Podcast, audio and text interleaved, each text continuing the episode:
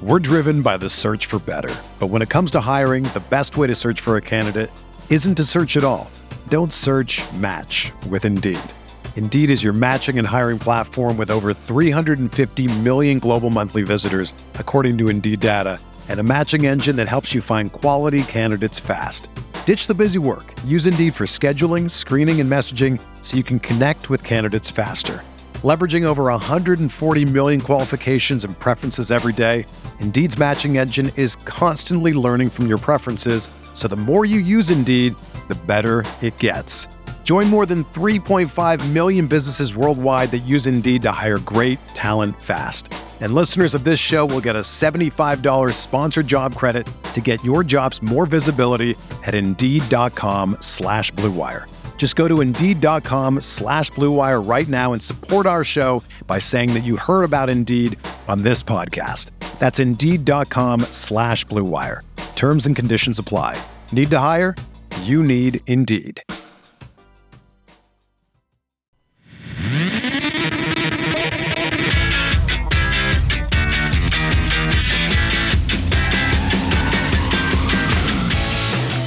Good morning, White Sox fans. I'm Jim Margalus, and this is your White Sox wake up call for July 16th, 2021.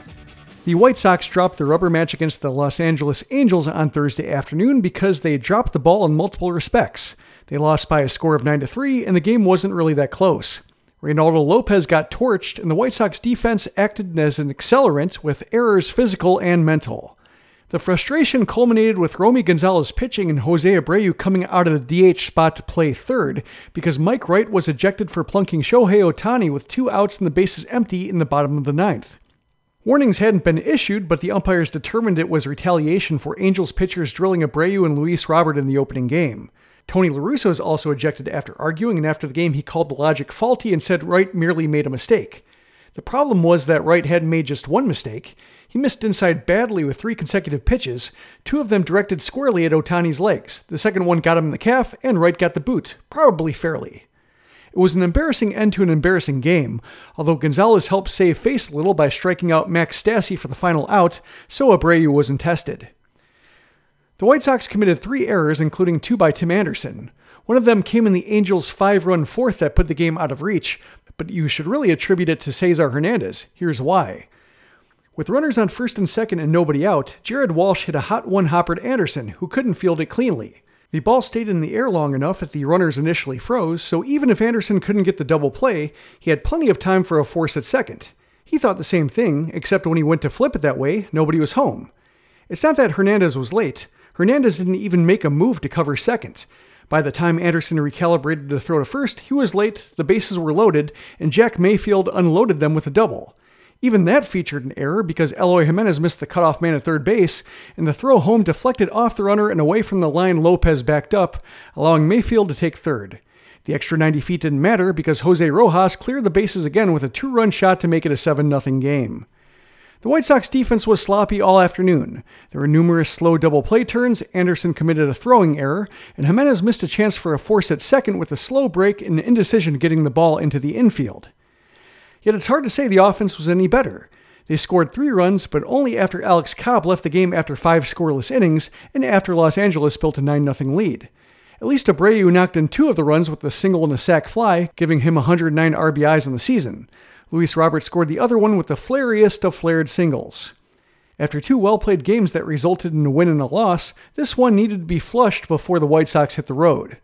Fortunately, they're facing a Rangers team that just lost 3 4 to Houston, including a 12 1 loss on Thursday that was only the second largest margin of defeat during the series. They're 19 and 37 in the second half and have been outscored by 94 runs. This is to say, it's a good opportunity for Dylan Cease to get back on track as the White Sox play their first ever games in Globe Life Field in Arlington. First pitch is at 7:10 p.m. Central on NBC Sports Chicago. We're driven by the search for better. But when it comes to hiring, the best way to search for a candidate isn't to search at all. Don't search match with Indeed.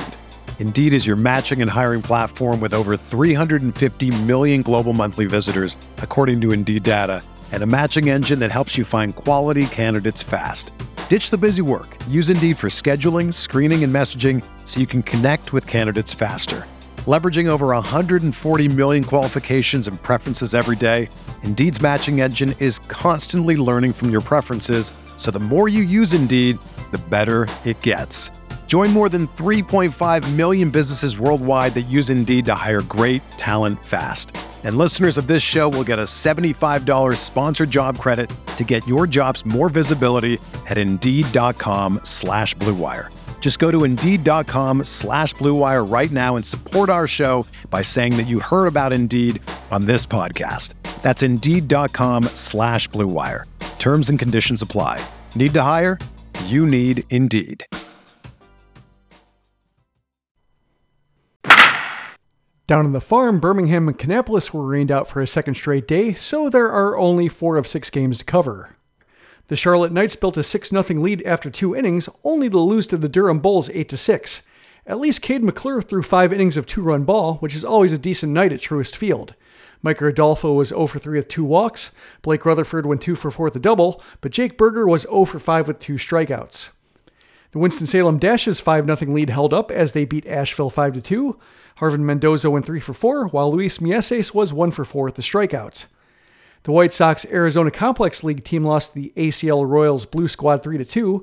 Colson Montgomery went 2 for 4 with a double after a couple days off, while Wes Kath was 0 for 4 with two strikeouts. Cristian Mena deserved better, as he allowed just one unearned run over four innings, racking up eight strikeouts against just one walk. And in the Dominican Summer League, the White Sox beat the Blue Jays 12 5. Manuel Guarreman went 3 for 4 in his return to the lineup, and Victor Quezada came up a triple short of the cycle during a 3 for 5 day. Norge Vera was touched for a run over another four dominant innings, but it was unearned, so his ERA remained zero. He allowed just a hit and a walk while striking out six. Around the league, with the Red Sox and Blue Jays both idle, the Yankees had a chance to gain sole possession of the first wildcard spots. Instead, they fell a half game out of the picture with a painful 3 2 loss to the lowly Orioles in 10 innings, even though Jordan Montgomery struck out 12 for them. Oakland also pulled within three games of the second spot by beating Kansas City 7 2. The Royals notched a moral victory as Sal Perez hit his 45th homer to tie Johnny Bench for the most homers hit by a guy who served as a catcher in at least 75% of his games. As mentioned before, Houston embarrassed the Rangers 12 1, so they now hold a four game edge for home field advantage over the White Sox in a potential ALDS matchup. On the National League side, the Padres beat the Giants and the Reds shut out the Pirates, so they both gained a half game on the Cardinals, who were off. St. Louis holds the second spot by a half game over San Diego, one game over Cincinnati, and two and a half games over the Phillies, who beat the Cubs 17 8 despite trailing 7 0 after three, thanks to a huge game from Bryce Harper. That'll do it for this edition of the White Sox Wake Up Call. Visit SoxMachine.com to talk about the game, the night on the farm, and who knows what else. I have some catching up to do after driving home to Nashville from Chicago. If you're new to the Sox Machine podcast, you can subscribe to it wherever podcasts are found. And if you'd like to support what we do, you can do so at patreon.com slash soxmachine, where you can get an ad-free site and show with bonus content on both for as little as $2 a month. Thanks for listening to the Sox Machine podcast. For SoxMachine.com, I'm Jim Margalus.